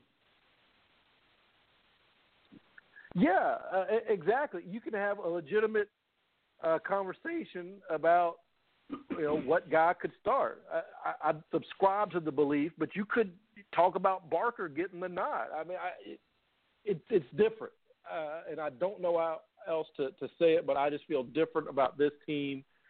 You know, I, I I said ten wins. You know, nine, eight, eight to ten wins. Hey, I, I feel very confident in that. But like Tom said, they're going to have to to fight because you can you can really talk yourself into some wins, but you can also see hey there's some there's some pitfalls here. Uh, so uh, Coach Stoops and company really gonna have to work hard to keep these guys kind of on track. And that's definitely the case. And also, like Tom said, you and I don't know if I've ever felt this way with the fact that they have a legitimate chance in every game. Normally, you know, that's a win, that's a win. Oh God, that's a loss. Oh, you know, and I don't have that. Oh boy, that's no shot. I don't have that in any of the games, which is why I picked them nine and three, and you picked them ten and two, because that's that's kind of just where we are. That's how good you feel about what they've got going into this season. And and look, uh, I saw this make the rounds yesterday. Uh, I think it was yesterday. Uh, caller to the Finebaum show, I think, had the Cats going ten and two, and and and meeting the winner of the Iron Bowl in the SEC championship game. And a lot of folks that wear red and black have been having some fun with it. And I, hey, don't get me wrong, I'll be the first person to say ten and two. Okay, ten and two Kentucky sounds bizarre, but again, just looking at the schedule, I don't feel like it's it's it's it's it's out there bizarre crazy because at some point I believe the Cats are going to get to that point. And like you and I have discussed, and, and, and folks have discussed all throughout Big Blue Nation, the schedule is, is, is favorable for that. The depth is there. The the other team is the SEC aren't quite what they used to be, except for maybe Georgia. Uh, so so why not? I, I'm I'm for it. I, I feel I feel good about that. Yeah, yeah, and uh, so yeah, they have to go out and do it, but that's still it's still a good feeling to have. Uh, it's not one that we've had a lot, so you know, Boomer fans can make fun of it. We're gonna enjoy it and, and enjoy the ride of this coming season. Yeah, I, I feel really. Um, uh, I, I feel good about it. So it's it's a it's it's a good uh, it's a good time to be a Kentucky Wildcat football fan, even if it's at Kroger Field. So uh, I'm feeling good about that. Yeah. So are, are, are we ready to dive into Kyrie and and and, yes, and that? sir. Yeah. we we both were just expecting that yesterday, were we not? Man, let me let me just say that uh, I I'm old enough to remember when the NBA off season was just the draft.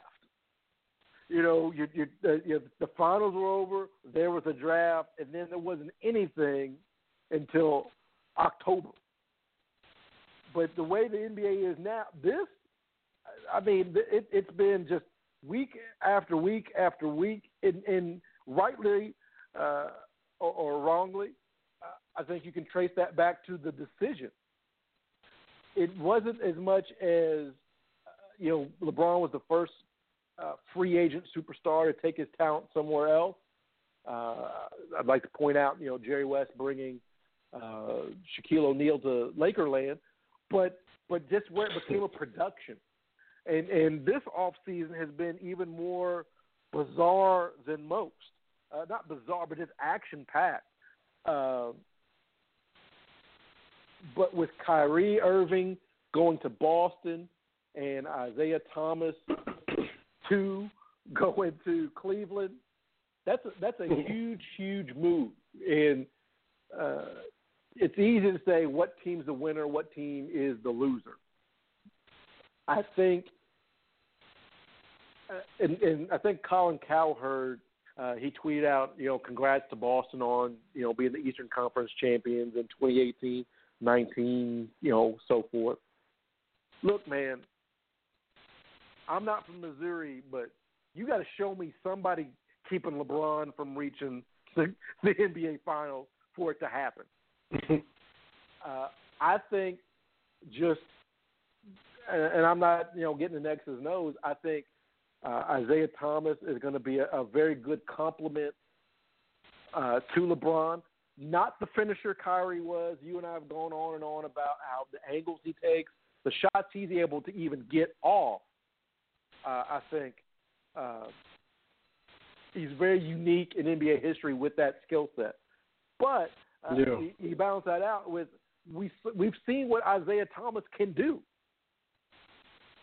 and it's no secret that when LeBron go, goes out against Cleveland, they're worse.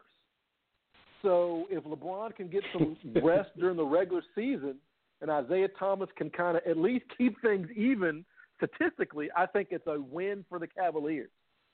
And with the uh, Nets first round pick, you know, if you are Cleveland and you're saying LeBron may leave after next year, if you can lock down Isaiah Thomas and bring in a, a another top pick, I think that's as that's as good as you're going to get it. I think. Uh, so I don't hate that move for uh, Cleveland at all, because I think as Cleveland's team is right now, and, and people want to say, you know, do you blow it up? Look, they got to the finals and have gotten to the finals with relative ease the last couple of years. Uh, so I, I don't think it's a blow up situation. You tweak some things, you know, they may be, you know, I don't think they'll be a 500 team, but they may not be. They may not come out as gangbusters at the beginning of the season. Uh, and I think that Coach Tyronn Lue will figure it out, and of course LeBron will figure it out. Uh, I'm excited because I think LeBron's going to have a chip on his shoulder, and I'm excited about how that's going to manifest itself throughout the 82 game regular season and into the postseason. Um, you know, the talk of Durant surpassing him, and, and now Kyrie not wanting to play with him. I, I think all the great ones kind of have that chip, and, and I think we may see him uh, really amp it up. You know, it's been a couple of years since he won an MVP. Uh, I think he still has uh, some juice left in the tank, so that's going to be interesting. Now, Boston, on the other hand, are they a better team than they were last year? I think so. I, I think that we're probably going to see a rematch uh, in the Eastern Conference Finals between Boston and, and Cleveland. I, I love the Gordon Hayward signing. I think Kyrie gives them a, a great one-two scoring punch, and you still got Smart uh, to be a quality guy. They still got some rotation guys that are going to be very, very good. Al Horford and, and whatnot. So I think it's one of these trades. I think both teams got better for what they wanted to do this year and moving forward. Uh, so I, I, I can't hate this trade. It caught I think it caught everybody off guard, but I really can't hate it for either team. Yeah, and I mean, you know, Danny Ainge had kind of been holding on to those picks, and for Cleveland, which I mean, we all know LeBron's probably, I guess, probably still going to the Lakers. But to get Isaiah Thomas, Crowder, and a top probably three pick because the Nets are going to be awful again. Man, that's for for the goofy to sometimes dumb, ignorant stuff Dan Gilbert has done. This this is to work out pretty good. Now, I mean, LeBron might still leave, but the it won't be like Cleveland was before they drafted LeBron or after LeBron went to the Heat, unless they find a way to mess it up. I mean, uh, you know, he probably shouldn't have ran the GM off. You know, probably should have let him stay. You know, LeBron didn't like that guy, but they still should be sitting fairly well in the East. Should LeBron go on and play for your Los Angeles Lakers if that's what he chooses to do. And and that's the thing. You you you can have uh, Isaiah Thomas and some really good pieces with a top pick, and as you said, in the East, you're still going to be competitive. Yeah. without LeBron. So uh, as for Cleveland, it's it's a great deal for uh, Boston. Uh, like I said, I don't hate it either. They they feel they were kind of a, a you know a, a top quality scorer finisher away from from from challenging Cleveland. Uh, so I, I don't hate it. I, I I think it's going to be a fun matchup for, uh, in the playoffs, but during the regular season, I think there's going to be some of those made for TV matchups now. Kyrie returning to Cleveland, you know, uh, LeBron, and uh, I want to say during the playoffs on the undefeated off of ESPN.com, they had a highlight of two games where LeBron became that dude, that the the man, and the one game was, uh, and I can't remember the years, but where he scored like 23 out of 24 of Cleveland's last points against uh, Detroit and kind of pushed the Pistons out of the way as he ascended up. And the other was the the 40 point game he had to close out Boston in Game Six. I want to see that LeBron. You know, we have seen him be phenomenal. He was in the finals. I want to see chip on the shoulder LeBron uh, because that, I, I think that is going to be something to behold. So there's going to be plenty of matchups that we want to see in the regular season. You know, a lot of folks maybe are not uh, NBA fans. You know, you and I are. I think this adds to the intrigue. It it, it really does. Uh, because also John Wall and the Wizards, I think, will have some input on how this goes down. Uh, you know, I, we we can't just crown the Warriors champions right now. A lot of games to be played. Minnesota, I think, is a very intriguing uh, situation. Uh, so it's going to be, I, I say this all, it's going to be fun. I, I'm definitely excited. Absolutely, and you, you talk about the made for TV. I mean, Cleveland and Boston play opening night, October seventeenth. We're less than two months away from, you know, seeing. I mean, in a short-term one-game situation, who got the better of the trade? Uh, of course, you know, Cleveland doesn't have the top pick from New Jersey yet, but they're going to be on the floor in less than two months, right after this trade just went down today on August, well, yesterday, August 22nd. Uh, let's see how Isaiah Thomas does with the hip injury that forced him out of the uh, the conference finals against Cleveland. But you know, Kyrie is going to be playing against Cleveland and LeBron in game number one. You know, Crowder and, and those other guys are going to be playing against Boston, uh, and maybe IT will be ready to go. We'll see, but you don't have to wait long. You know, when when Durant went to Golden State, you had to wait till like I think March before he returned to OKC or something like that. Not so with Cleveland and Boston as they they get together in game number one. Right, it, it, it, that's just right off the jump. So I, I'm excited. I think this NBA season is going to be better uh, because of the limited of the back to backs, and they really restructured uh, the schedule.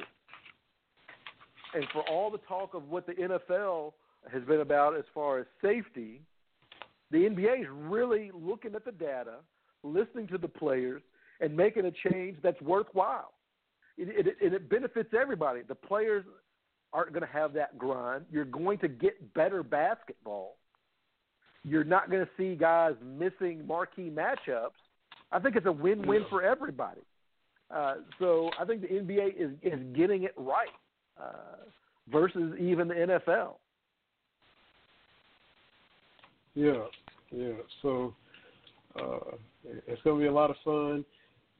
Um, I think you mentioned your Lakers and, and Shaq being brought out there by Jerry West. We've seen, you know, big stars change scenery before, but what about you know your, your guy Magic Johnson and, and this this tampering story when it came to Paul George, and they didn't even get Paul George, who ended up in Oklahoma City. Of course, he he might end up in L.A.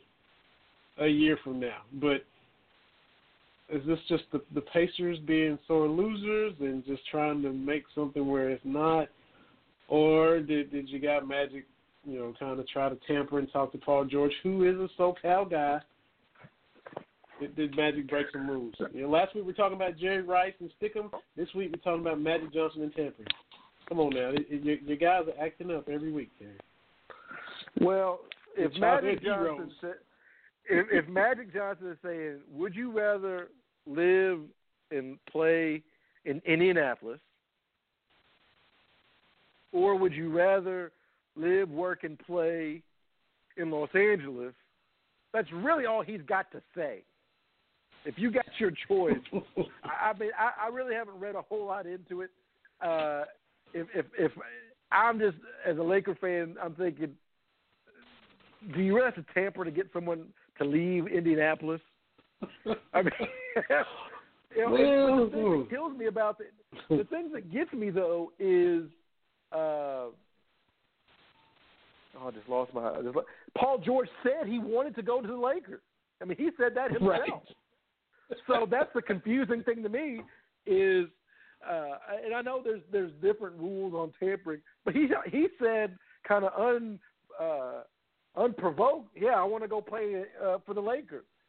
So right. and my thing is, if the guy says that, then you know you should be able to talk to him. I mean, that's just that's just my two cents. I've, I, honestly, I, I, I've seen some articles, haven't really read thoroughly on it. I don't know how that's going to work. And you know, I think the the burden on tampering is high as it should be, uh, because I mean, what does that what does that even mean? You know, did he reach out by phone? You know, I don't know what the tampering entails, what it would entail. Um, so I, I I don't know. It's going to be uh, I'm going to be intrigued on how this goes uh, because I don't know how the league would go about punishing LA with it being one of the marquee franchises. I don't I don't know, uh, especially and this surprises me a lot. A lot of Laker fans still have a lot of uh, a bad taste in their mouth about the Chris Paul deal that wasn't, and how David Stern was a little heavy-handed with that. So I don't know if if Silver wants to come in and drop the hammer on some tampering. I, you know, whether or not it happened, I I don't know. But I just don't know if, as a league, you do you really want to hammer the Lakers twice in, in a in a relatively short amount of time? As a Laker fan, I certainly hope not. Well I mean, you know, why not? You know, y'all got 17 titles. A couple, couple hammer blows as punishment won't hurt. It'll be all right. Y'all be okay. Well, it, it, it it's it's 16, but I do thank you for for keeping track. Yeah, yeah, and you're and you're right. don't don't give it. We're we're still behind the Celtics, and and and, and we're coming uh, for them. But uh, yeah, I, I don't I don't know. Uh, I mean, Magic being Magic. Uh, I, I like I said, I, I want to know what the substantive claim is. Did Magic call Paul George? Did he invite him to his movie theater? Did he uh, offer him some Pepsi? I, I I don't know. You know what what it what it is they're really saying that that Magic uh, that Magic did, uh, or, or what the Lakers are supposed to have done. So. Um, I, I just don't see the NBA hammering them as um, uh, as, as hard as, as as some folks might want to. Well, they they probably won't. They'll, you know, they'll be so mad at the Lakers they'll, you know, do something to Utah or something like that. That's probably how that'll go.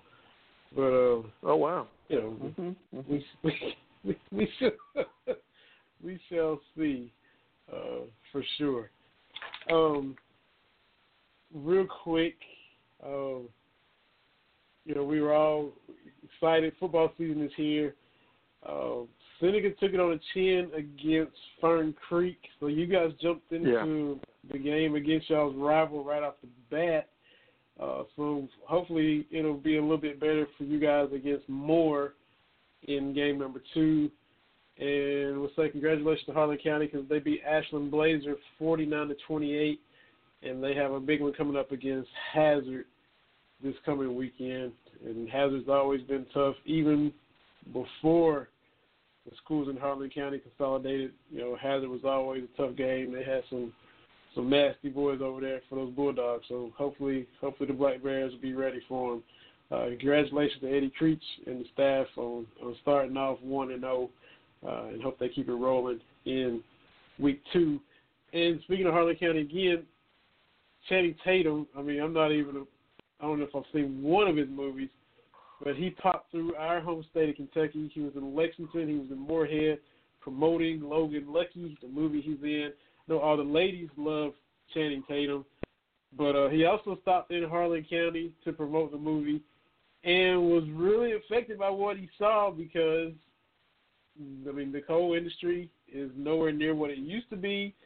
You go back years and years ago, both of my grandfathers put in 35 plus years underground in the mines.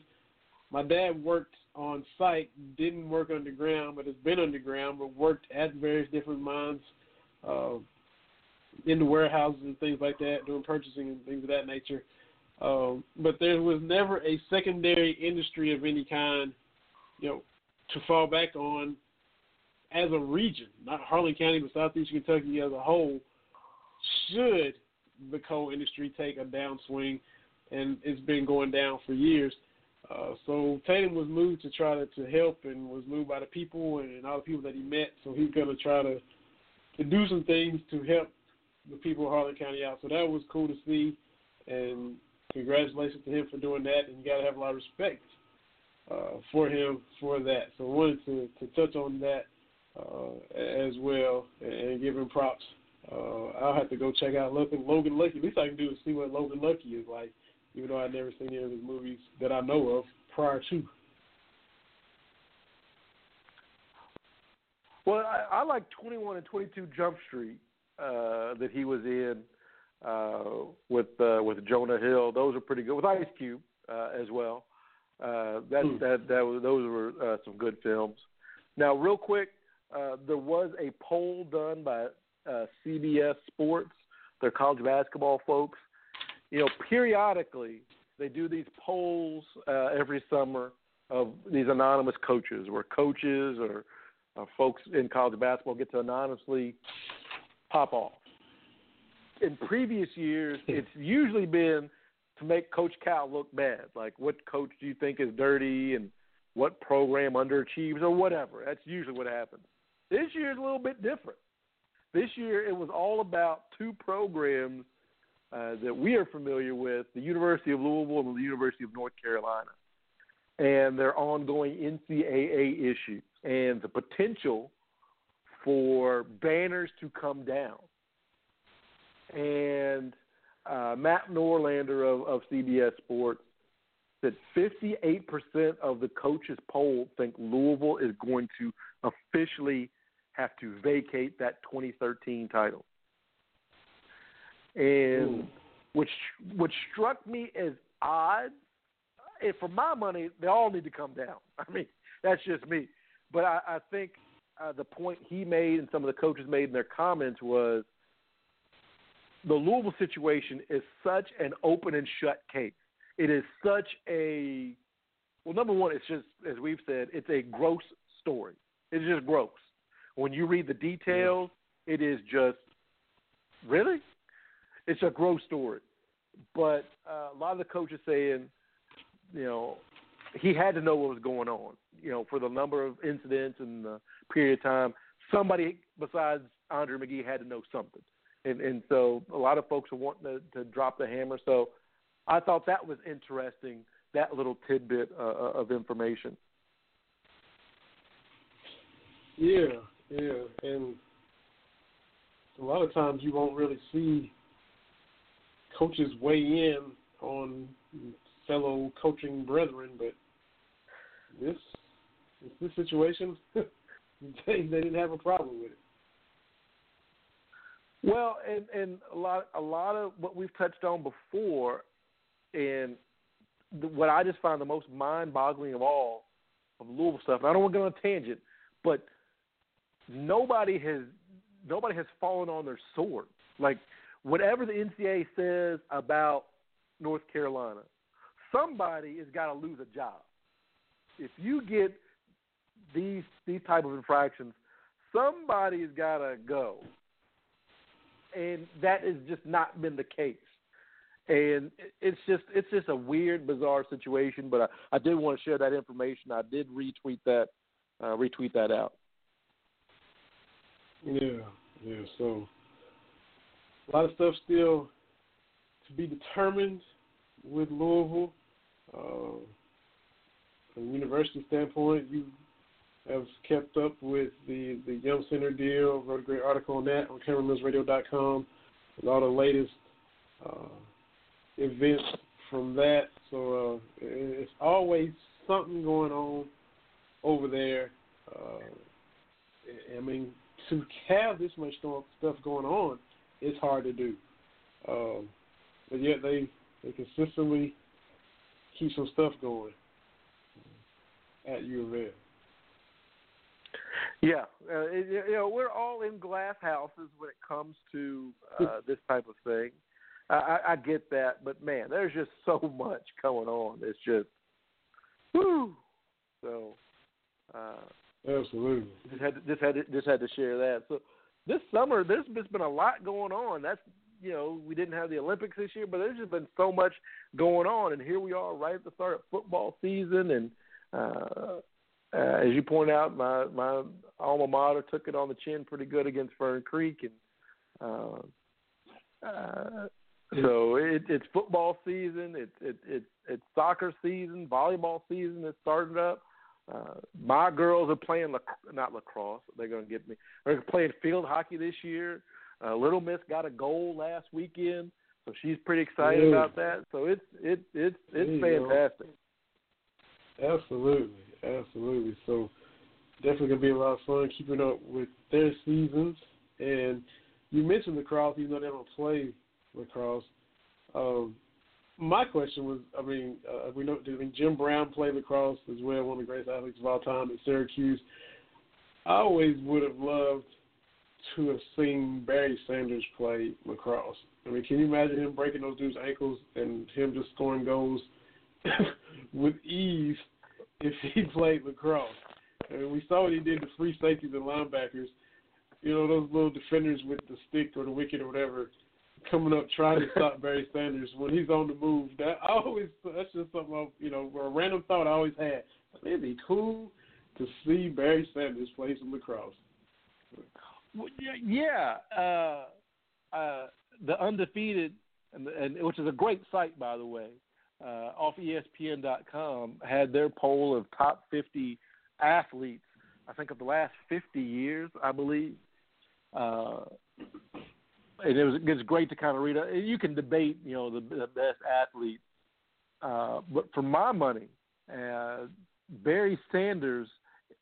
I mean, he could make a four-yard loss look incredible and just just ridiculous. Uh, yeah, I, I would put him as, as my top running back I've ever seen play. Not to Yeah. take anything away, anything away from Emmitt Smith or, or Walter Payton, but he wasn't a big guy, and it wasn't like he was delivering, you know, stiff arms and running guys over. You just couldn't hit him. And uh, it, it, I encourage young kids just to watch. I don't, you know, he, he got his highlights, but I mean, there's just I, I can't even put into words just how he would navigate around and never really get, never really get popped. And you think about he did not have you know your Cowboys offensive line, and what solidified it for me was in one of those Barry Sanders how great he is compilations. Uh, his, his one of his offensive linemen said they would purposely scheme to not block guys and just say that's Barry's guy. Barry will make that guy miss. Yeah. How how And I'm- I'm is that? And, and and just I mean just absolutely insane. And I think he was one of the few 2,000 yard rushers that after the 2,000 yard season didn't drop off. You know, by all intents and purposes, he could have gone another year or so, eclipsed Emmitt's rushing record, and then rode off into the sunset.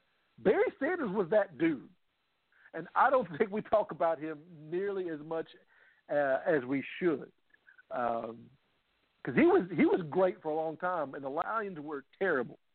I, I saw a tweet Yeah. not too long ago talking about Calvin Johnson, you know, basically saying only Detroit, being as bad as they are, would run off two of the greatest, you know, to play their positions. Only the Lions Yeah. would, would would do that.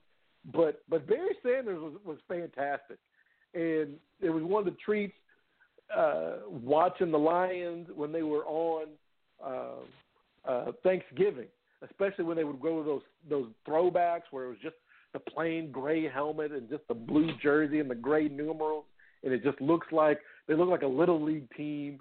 And Barry Sanders would just I mean, him on that Pontiac Silverdome turf was just it was unfair. It it really was. And I think he was an underrated Yeah. pass catcher receiver as well. Uh so now that we've kind of you know been been talking about Barry Sanders how and how great uh he was, uh, that was that was uh yeah. He, he he was great. He was he was really really good. Yeah, and I mean, I'm a I'm a Cowboys fan, and and I'm I'm with you. I mean, I always gonna love Emmitt, but just from point A to point B, pure running back.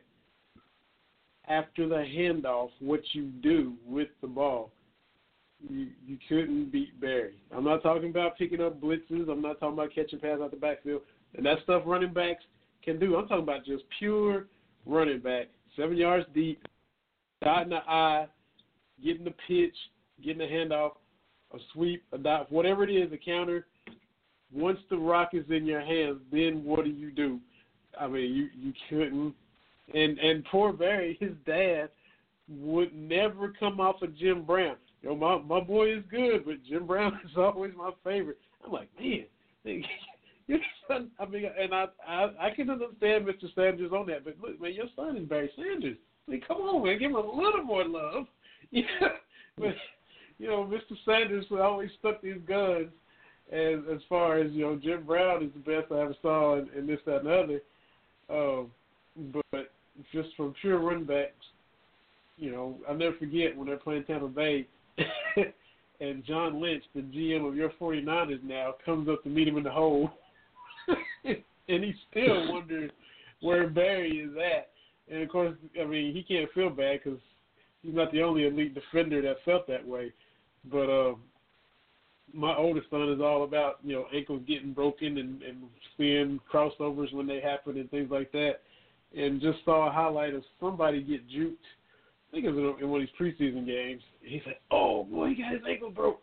I was like, "Man, I'm gonna have to show you some clips of Barry Sanders." So I'm gonna enlighten uh, my eight-year-old on some of the ankles that Barry used to break. Uh, I think it was Michael Crabtree kind of left somebody broken down uh, in the dust, which was pretty which was pretty good to see. But Barry Sanders was just fantastic. Uh, and, and what I try to say to the young guys as, as as we get older, you know, when our dads uh, were talking about, you know, Jim Brown and, and, and the great players of their era. Uh, Yeah. You you see a clip here, a clip there. The- The people we grew up with, you can see you can you can I mean there's no limit on the video you have of these guys and being able to see how good they were. Uh, and, and I challenge some of these young guys go see. I mean Barry Sanders, I haven't seen anybody like that. I mean guys that are paid big money to hit people, and I don't remember him ever getting blown up. I mean there probably is, but you. just- You know, it would eventually be one guy hanging on for dear life, or and so his friends came. But but Barry was making people look absolutely silly.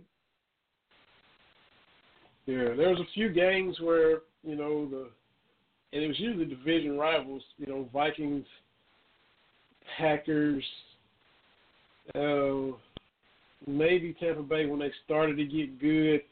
A few games where teams would would shut him down. Uh, we know he had a lot of negative runs uh, and and all that. But there's a few games where some of those teams would kind of bottle him up for an entire game. You're like, oh my god, Barry Sanders had you know 46 yards on 21 carries. He got shut down by whoever. But I mean, as a rule, the home run was coming once, twice, three times a game. Just a matter of when he was going to break it. And then you already talked about the dazzling one and two yard runs he would get, you know, and and how he would make guys look silly, even on his game minimal games. So yeah, uh, definitely fun, and and you you love watching him. You know, they would come on before the Cowboys on Thanksgiving. I'll never forget. I don't know, my freshman sophomore year in high school, they played Dallas on a Monday night game. I think the, one or two years that they were good, I think 91, 92, that year they went to NFC title game and lost to Washington. They stomped Dallas in the playoffs. That was Dallas's first time. You know, Jimmy Johnson was in the process of building them. They went seven and nine the year before, then they made the playoffs, went eleven to five, beat the Bears, played the Lions, and got destroyed. Uh, that was like Barry's pretty much only really decent year, uh, and you can understand why he got frustrated and retired early. Um, but that Monday night they played in Dallas, and it was just kind of, you know, Emmitt would do something, Barry would do something. Emmitt would do something, Barry would do something. And I'm getting sleepy. You got to get up for school next morning, but I can't go to bed now. And but and the Lions end up winning in overtime, and I was just just you know back when you're in high school, you just take every loss so hard. Just so disappointed. and you know a couple guys you go to school with are Lions fans, so the next morning in class they're just talking junk and you know giving you a hard time. But you know Barry was going toe to toe with Emmitt, and we know how the teams were, how much more superior those Cowboys teams were. But Barry just flat out wasn't going to be denied on that Monday night game. Yeah, uh, he he was he was special. Uh, absolutely. Yeah, for sure. Well, this show was special and it was fantastic. And thanks to Tom Leach for joining us. Thanks to you being here each and every week. It's always fun. I'm gonna tell you, and I think we're already off the air, but for those who've listened on the podcast, got a huge gift that's gonna be coming on in mid September. One of the weeks in there. It's gonna be one of those quote such an honor to have this person on. September 13th to September 20th, I think, is the Wednesday it is. So y'all continue to keep your eyes and ears out for that. Uh, but it's going to be just like when we had Derrick Ramsey and Sonny Collins, just like we had Dick Vitale, you know, Bernie Bickerstaff, Tom Leach. It's going to be just an honor to have this person on. So excited to uh, get the I's dotted and T's crossed and get this hopefully set up for the next couple of weeks. But another fun one tonight. Have a great evening. Continued success and fun to Big and Little Misses respective seasons. And man, have a lot of fun covering the game. The, the, we didn't get to talk about the alumni game and the and the Legends game and all that, but you're gonna be in the house.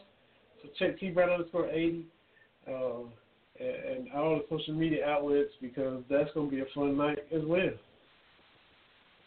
Yeah, you know, anytime you get to go in the Rupp, it is special. So I'm excited about that. Uh, so yeah, follow along. I'll put some stuff on Cat Talk as well. So it should be a fun time. Absolutely. Man, appreciate the TB. Thanks again to Tom Leach and everybody listening. We'll see everybody again a week from now. Y'all tune in again here on Facebook Live, and we'll do it all again. And we will be, it'll be game week. It'll be the Wednesday before the Cats take on Southern Miss. So the excitement is there. We're almost made it. Thanks again to my man TB and everybody. We'll see y'all next week. This has been Cats Talk Wednesday, Brown and Hardy Radio Network, blogtalkradio.com. Catch y'all next Wednesday.